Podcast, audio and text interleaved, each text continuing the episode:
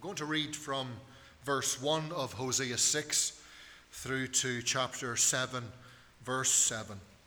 Hosea chapter 6 and verse 1 through to chapter 7 and verse 7. So let us again hear the word of God this evening. Come, let us return to the Lord, for he has torn us that he may heal us. He has struck us down, and he will bind us up. After two days, he will revive us. On the third day, he will raise us up, that we may live before him. Let us know. Let us press on to know the Lord.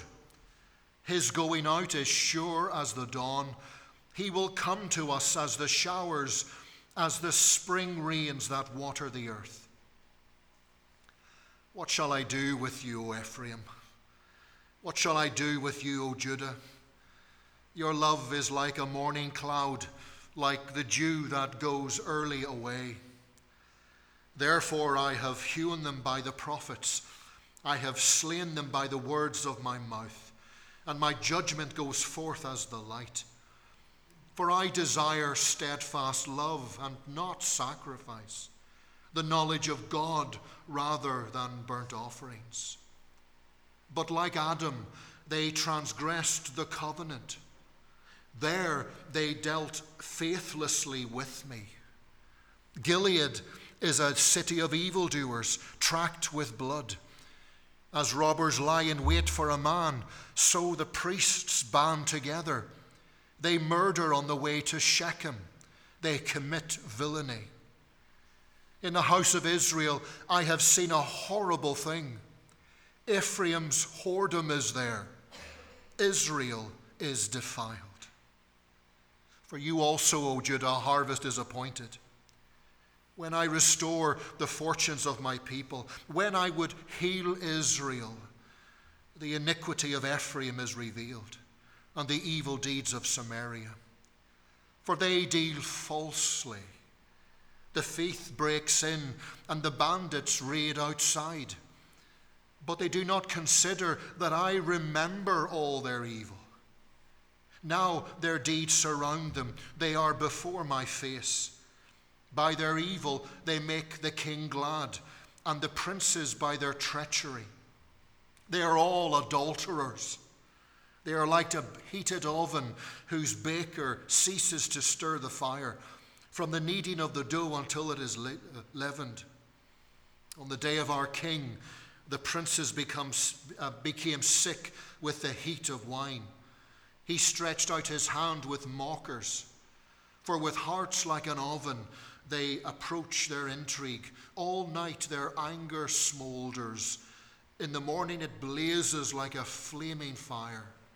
All of them are hot as an oven, and they devour their rulers. All their kings have fallen, and none of them calls upon me. Well, uh, let's pray, shall we? Let's ask for help as we look at this. Father, thank you for your word. Thank you for preserving what you said through Hosea. And as we look at what he said to the people of Israel all those years ago, we pray that you would help us understand tonight what it means for us. We in this generation, Lord, what are you saying to us? Help us to hear. Help us to apply these things to ourselves and to our church, that we may make adjustments, that we might, where we need to, Lord, turn back to you and live as we ought to as the bride of Christ. We ask for your help in this. We ask in Jesus' name. Amen. Well, last year in September, when we began our series in Hosea, I mentioned that one of the things unique to this prophet was how he used metaphors and how he used word plays to describe how Israel had become so unfaithful to the Lord. So, for example, Israel is the unfaithful wife who repeatedly plays the whore. We saw Hosea use that rather strong language again and again as he illustrated the relationship between Israel and the Lord in his own marriage to Gomer, the wife of whoredom. Strong words. Well, here in chapter 6 and 7, we see that use of metaphors used repeatedly by Hosea. It's a rather concentrated block of metaphors in these two chapters, where Hosea uses uh, metaphors and wordplays to again describe what Israel's unfaithfulness looks like. There are six metaphors in these two chapters that Hosea uses to say, Israel, from the way you're behaving, you're just like this. You're just like that. We looked at the first one last time when we studied verses 1 to 6. We saw in verse 4 how God describes Israel's love for him. What can I do with you, Ephraim? What can I do with you, Judah? Your love is like the morning mist, like the early dew that disappears. It all looks great, as it were, to begin with, but in no time at all, it's gone. Making grand promises, turning to religion, and looking so uh, fervent and passionate in their worship of God, but in no time at all, it's gone. Just like the morning mist. This evening, we're going to look at two more of the next five metaphors. God willing, we'll look at three more next week not only to understand and appreciate this passage, but also as we would do with all Scripture. We want to hold up this passage as like a mirror to ourselves and to ask ourselves the question is there anything of this in me? Don't forget how, throughout all of this exposure, remains the yearning heart of God. We must never forget him. He is the, the husband who longs for his wife to come back and settle down with him and know his love for her, uh, his abiding, covenant, faithful love for her. That runs throughout Hosea, a God who longs to restore and heal and redeem his people.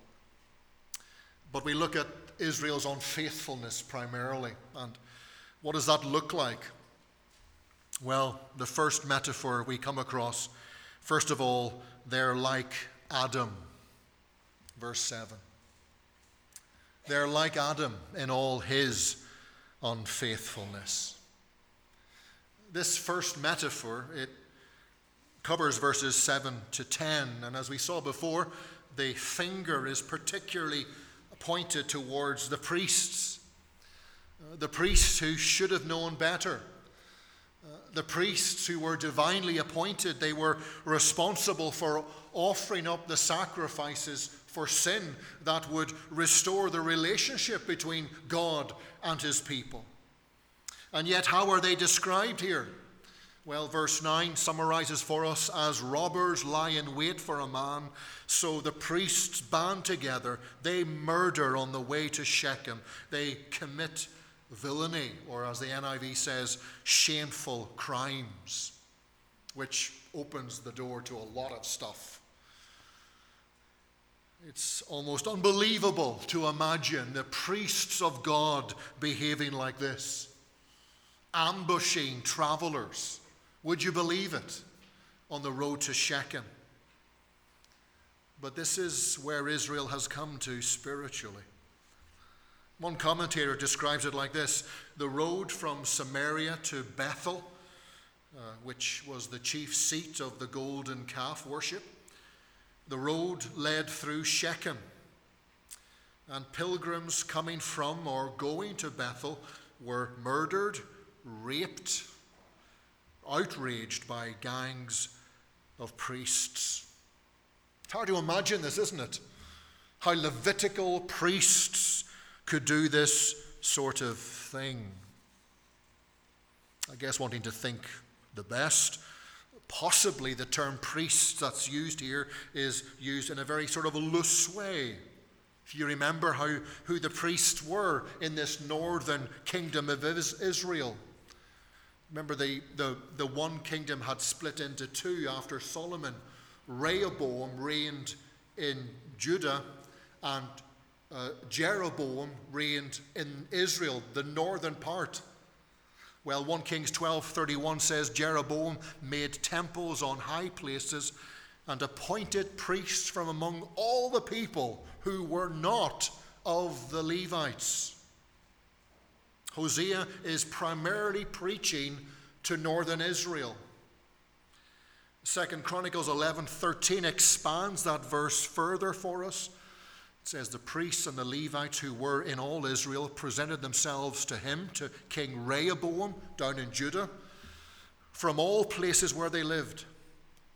For the Levites left their common lands and their holdings and came to Judah and Jerusalem because Jeroboam, down here in Judah, Jeroboam and his son, sorry, up there, Jeroboam's up there, Rehoboam's down here. Rehoboam reigned, that's how I always remember it by Rehoboam reigned in Jerusalem. Jeroboam was up the top there in Israel. Jeroboam and his sons cast them out from serving as priests of the Lord. And he appointed his own priests for the high places and the goat idols and for the calves that he had made. So these bandit priests weren't Levitical priests, but certainly these priests, in inverted commas, wildly inverted commas, having turned from God, the living God, they have now turned on people, on others. And they've turned with violence, they've turned with bloodshed. And how does God view this? Well, verse 7 like Adam, they transgressed the covenant. Which immediately takes us back to Genesis, doesn't it? Takes us back to the garden where Adam transgressed or he overstepped the covenant that God made with him there. Genesis 2, verse 16 The Lord God commanded the man, saying, You may surely eat of every tree of the garden, but the tree of the knowledge of good and evil you shall not eat, for in the day that you eat of it you shall surely die. That was a covenant that God made with Adam, that covenant of works that if he obeyed it, he would presumably live on. Adam and Eve would live on forever, happily, in the Garden of Eden. They would have lived on in that close and personal and eternal fellowship with God if they had kept the covenant. And if he transgressed the covenant, then he would die, which is sadly what they did. They went beyond what God said they could do, and from that one man's sin, death then entered into God's creation. Hosea links that same unfaithfulness with what Israel is doing. Like Adam, they transgressed the covenant. And now the close and personal fellowship that Israel ought to have had with their God, with their husband, that's the context of all of Hosea, it's now ruined. It's spoilt because of their unfaithfulness. But there's another wordplay here. Like Adam, they transgressed the covenant. There they dealt faithlessly with me. You see, as well as the person Adam, there was also the place called Adam that was near Shechem. It was in the territory of Gilead. You read of it in Joshua 3 16. As you read that passage, you see when uh, uh, Joshua was leading the Israelites across the Jordan River into the promised land, it says that God stopped the waters of the Jordan and they heaped up at Adam. Well, verses 8 and 9 here, they show the unfaithfulness of Israel heap up at Adam. Between Gilead, the city of evildoers, stained with footprints of blood, and these priestly highwaymen.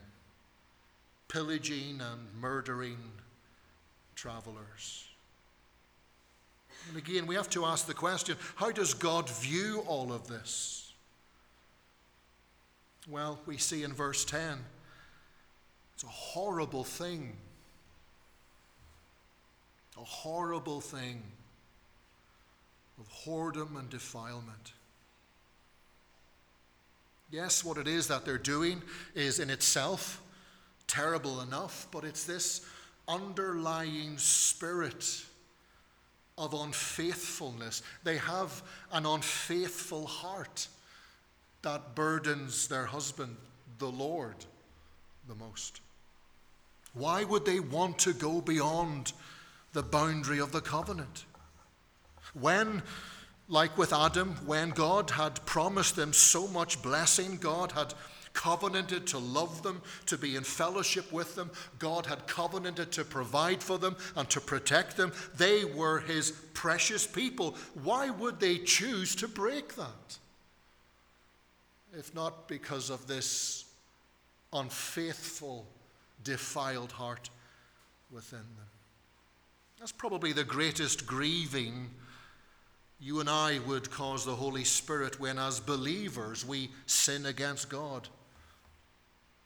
It's not so much that, it's not so much what it is that we did when we sinned. Obviously, the impact of sin can be terrible. Some sin can be absolutely tragic and damaging. But it's the fact that as believers, we know that we grieve a loving God a God who has covenanted to save us. We know this. We know this God that we sin against, a God who has chosen, who has proven his love for us in Jesus, his Son. I mean, it's not an abusive husband, as it were, that we're sinning against, but it's our Lord. It's our Father, our Lord, who is a faithful husband, whose steadfast love endures forever. A God who is willing to forgive us. I came across the story recently of a lady called Jill Price. Uh, she's very unique throughout the world. Apparently, there's only about a hundred people in the world who have this rare disorder of sorts. She was born with a condition called hyperthymesia. It's the ability to remember in extraordinary detail everything that has ever happened to her. Apparently, she can remember since she was age 12. But she can replay in her mind the exact details of any event she has ever experienced in her life. So you give her a date, and she'll tell you exactly everything that happened on that day, all the details that she went through. So, if you were playing Trivial Pursuit, get Jill on your team. If you're at a pub quiz, get Jill on your team. She can remember everything. And yet, on the negative side, she says she can't forget those moments of life where she was criticized where she experienced loss or where she did something that she deeply regretted. She can never forget them. And she replays those scenes in her head over and over again. Now, our God, in the context of Hosea, our husband is omniscient. He is one who knows everything who understands everything. And yet, this one we grieve against, this one we discover in Isaiah, this loving God chooses to forget sin. Isaiah 43 25. I, even I, am he who blots out your transgressions and remembers your sins no more. Like Adam, we sin against a good and faithful God. A God who has never once failed us in any of his covenant promises to us. and who even now promises forgiveness, who even now promises the forgetting of our sin if we turn back. If we truly return to Him, as in verse 1, if we truly set out to know this God personally and come home to Him, He will truly forgive us and choose to remember our sins no more. The second metaphor covers uh, chapter 6, verse 11 through to chapter 7, verse 7, and it's a heated oven. A heated oven, verse 4 verse 6. And in this particular passage, this second metaphor is particularly pointed towards the king, uh, towards the princes of Israel, to those in authority over the land. Do you see again, though, this longing of the Lord? Uh, chapter 7, verse 1 when I would heal Israel. Even the last verse of the previous chapter, when I would restore the fortunes of my people. These metaphors are uncomfortable, they're fairly grim, they're even wearisome paragraphs of Scripture, but throughout them runs this golden thread of God's heart. Israel's heart's rotten, it's, it's desperately wicked, as Jeremiah describes it, but God's heart is full of compassion when he sees his people. I long to heal them, I long to restore their fortunes. It's what he longs to do, and yet, as he draws near to them, he cannot restore them. He cannot forget their sins. Because all he hears, sorry, he, he doesn't hear prayers of confession. He doesn't see hearts of humility and contrition. What does he see when I would heal Israel? the iniquity of Ephraim is revealed, and the evil deeds of Samaria.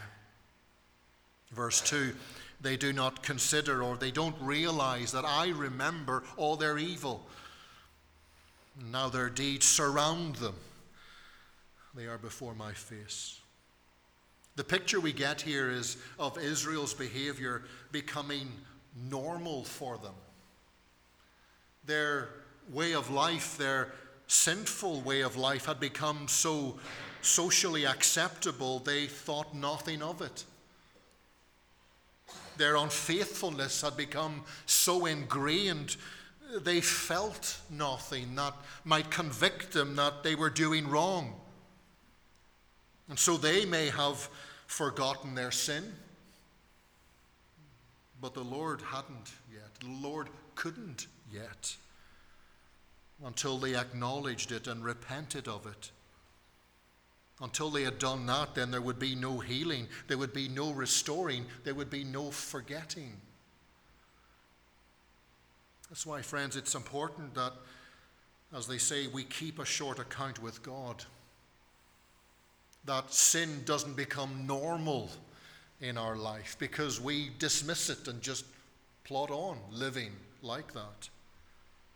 We regularly need to confess our sin to God so that unconfessed sin doesn't accumulate. For, as it were, spiritual scar tissue to grow up and build up and harden over our conscience, numb our affections towards God. Because that sort of quality of spiritual experience will only hinder our worship of God. It'll dampen our fellowship with other believers. It'll interfere with our effectiveness in Christian ministry and life. It needs to be dealt with, it needs to be washed away. Don't know if you've noticed, but someone has recently cleared out all the junk from the church Hoover. Don't know if you've noticed that. Uh, to some degree, it was working, it was sucking up crumbs and stuff off the floor, but uh, someone opened the hoover and removed all the gunk that had built up in the tubes and in the filter. And now the hoover is working brilliantly. It's working far better. It's now doing what it was advert why we bought it in the first place. This brilliant, strong Hoover. It's so powerful, apparently, it even lifts the tiles off the floor. It's now working so effectively.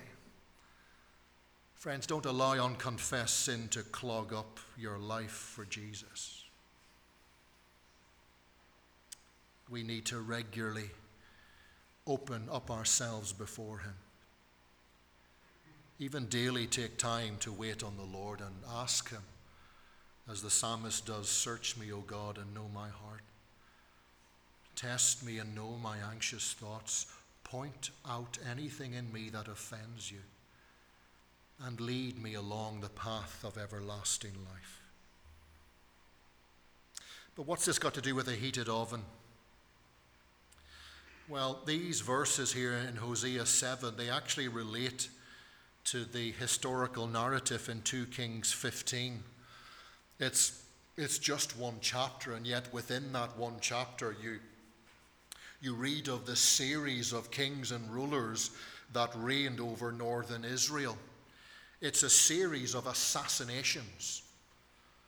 Uh, for example, King Zechariah was assassinated by Shallum, who was then assassinated by Menahem. Menahem reigned for 10 years, and then his son, uh, Pekahiah, reigned after him until he was assassinated by Pekah. Pekah brought with him 50 men from Gilead, the place of bloodshed, verse 8 of chapter 6. But it's this series, you see, of assassinations that verse 7 summarizes. All of them are hot as an oven and they devour their rulers. All their kings have fallen, and none of them calls upon me. Michael Bentley uh, has written a commentary on Hosea, and he describes how ovens operated in those days. Apparently, uh, an oven would normally be lit the night before you would use it. And so, as you lit the fire and the fire began to burn, you would deliberately dampen it down. You would force it to burn slowly and to smolder slowly through the night because that smoldering then got the oven hotter and hotter and hotter until the morning when you let it go and it would blaze and you begin to, to cook then on this oven. That's the picture that Hosea gives of these people the hearts of the leaders described here, verse 6 with hearts like an oven, they approach their king with intrigue. All night their anger smolders, and in the morning it blazes like a flaming fire. That's the picture we have here of the unfaithfulness of Israel. These assassins are people who have gathered around the king. And there they are, verse 5, seemingly getting drunk together, and in their drunkenness, it's fueling their wickedness, it's fueling their burning passions, and slowly and surely, but they're like an oven, their anger is rising, their jealousy is burning, their resentment is smoldering more and more through the night, and then it breaks out and they assassinate their king. Is the picture that Hosea gives us. And obviously, the king's a fool to have such people around him. But the people, having gathered round the king, give the impression of supporting him. This is the, the kind of unfaithfulness that we see in Israel. They surround him in support of him, drinking with him, to then stab him in the back. And they do it for their own position, their own political repositioning. So again, it's a, it's another demonstration of what unfaithfulness looks like. When a country who has known the Lord turns away from the Lord and is led by such a bunch. They experience this extended period of political instability. They experience this period of political corruption at the very top of society. And through it all, if you remember how a king was meant to make his own copy of the Bible and read it every day and so forth and call on the Lord and uh, represent God as the leader of his people. Look at the end of verse 7 none of them calls upon me. None of them are looking to the Lord for help. None of them are looking at the situation of their nation and crying out to God to intervene and bring stability and healing and restoration to their country. They just press on doing the same thing over and over and over again and wondering why are we in such a mess as we are? In modern day language, they would say, well, let's form a committee and just throw more money at it. Nobody seeks God. Nobody asks him what he think. And so, whilst the leaders, their kings, their princes drink and turn on one another, the covenant people of God fall deeper and deeper into sin. Think of Ecclesiastes 10, verse 16. Woe to you, O land, whose king was a servant and whose princes feast in the morning. Some of those people who became king were just servants, they weren't part of the royal family. They were army generals or somebody like that. They, they weren't chosen by God and positioned by God, they made themselves kings. Woe to you when you have such a king. Blessed are you, O land, whose king is of noble birth and whose princes eat at a proper time for strength and not for drunkenness. So we close applying this to ourselves. We are reminded to watch our own hearts, to watch out when our own hearts slowly burn, whether it's burning with lust or with pride, when it smolders with bitterness when there's a slowly growing fire of anger within us. And we could use other words to describe, but you know what that feels like. It's internal.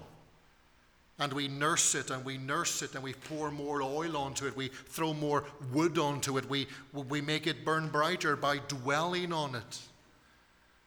And we're reminded here to deal with it, to not let it grow hotter and hotter and then burst out on someone. Isn't it so easy to fire a flame of a few words onto someone? It's like the devil, isn't it? Throwing those flaming darts. They come out of our mouths sometimes, and we wonder, where did that come from? Well, it came from a smouldering heart, you see. You nursed it and you encourage it rather than putting it out, dealing with it. Deal with it quickly with prayer maybe by fleeing a certain situation, maybe by looking for a distraction of sorts, but, but guard our hearts against such ungodly passions. And then finally, surely this second metaphor also calls us to pray for those in authority over us, that we might have godly leaders. We have a general election coming up soon. I'm sure we'll be saying more about that when it gets nearer. But let's be praying now that our leaders would not be like this, who just sit around all day getting drunk. That's a, an exaggeration, of course, but it's the heart you see, it's the character you see. We want as much as possible men and women who will be good for our nation, good for all of us, whether we're a Christian or not a Christian, but who will be good for those who sit under their authority. Think of 1 Timothy 2, verse 1. First of all, then, I urge that supplications and prayers and intercessions and thanksgivings be made for all people, for kings and all who are in high positions, that we may lead a peaceful and quiet life, godly and dignified in every way. This is good and it is pleasing in the sight of God our Saviour, who desires all people to be saved and to come to a knowledge of the truth. May God help us then see something maybe of ourselves in these two metaphors and see what unfaithfulness looks like. Let's pray together. Father, thank you for your word, Lord, and thank you that your word is a mirror to us. And Lord, we pray that, Lord, where you see in us that which displeases you, that which grieves you, that, Lord, you would help us to recognize that and agree with you and deal with it. We thank you that you are a God who chooses to forgive and to forget. Thank you, Lord, that you do that now because of Jesus, because of the Lord Jesus who died on that cross to, to bring into being those new covenant promises for us. So we pray, Lord, again that forgive us when we sin against you. Forgive us when we forget you, Lord. And help us to deal with these things. Help us to catch them early to remember you and your covenant love to us. Father in heaven, hear our prayers. Thank you for your patience with us.